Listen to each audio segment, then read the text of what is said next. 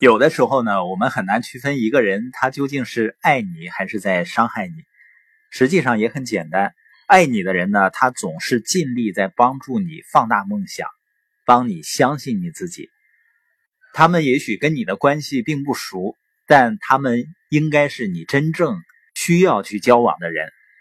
而有时候呢，你认为爱你的人呢，他会尽力说服你放慢脚步，会打击你的梦想。他不相信你，他们就是错误的人，因为他们在降低你。这样说起来呢，很多人情感上可能很难以接受。我们说的不仅仅是情感的问题，是智慧的问题。生活的真相就是这样的：跟你密切交往的人，要么提升你，要么降低你。这么说呢，并不是说你不去听取别人的意见，而是呢，在接受别人意见之前，你要看看他的生活。看看他的建议是否值得接受。他们家的后花园是鲜花盛开还是杂草丛生？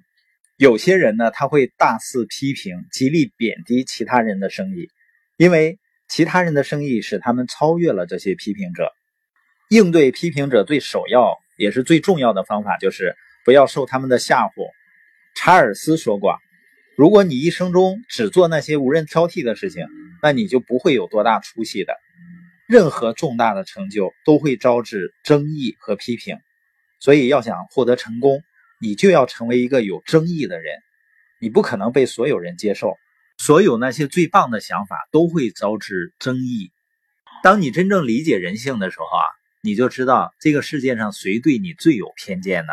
是你的朋友，因为只要你想改变，他们就会不适应，他们就会阻止你。如果你有这样的朋友的话。你不必要和他们交往的，那些精神上的污染最喜欢通过你最亲近的人钻进你的生活。你要和那些相信你的人交往，因为一个人要想成功，就要保持信念。如果有人想偷走你的信念，那你就要离开他们。如果你真正能理解这一点呢，你就不会再担心别人的看法，也不会再害怕批评，因为害怕批评是大多数人在追求成就过程中的死亡之吻。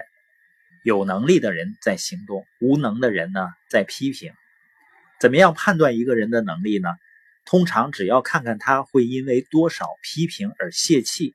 根据一个人批评成功者的方式，你就可以知道他是个失败者。思维狭隘的人会第一个批评伟大的想法。所以，如果你真的想出人头地，你要等待的是更多的批评，而不是赞扬。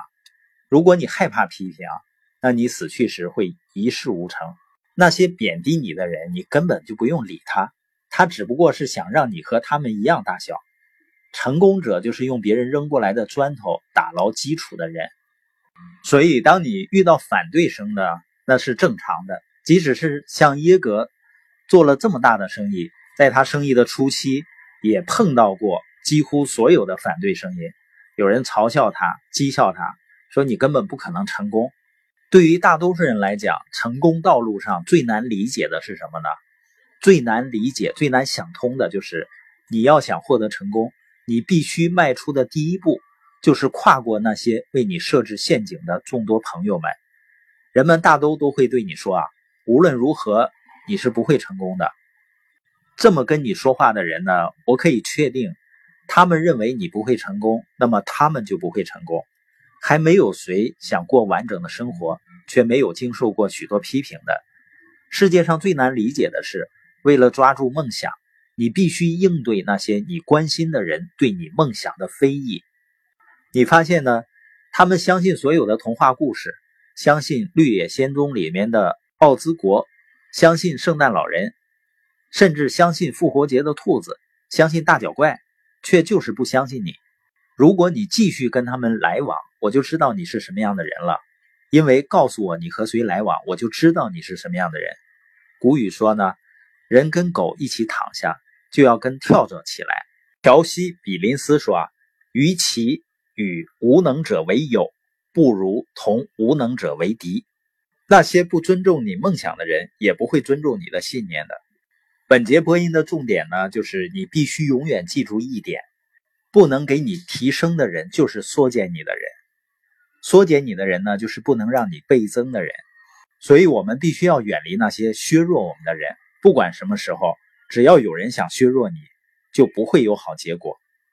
要把时间用于那些赞同你的人相处，而不是那些反对你的人身上。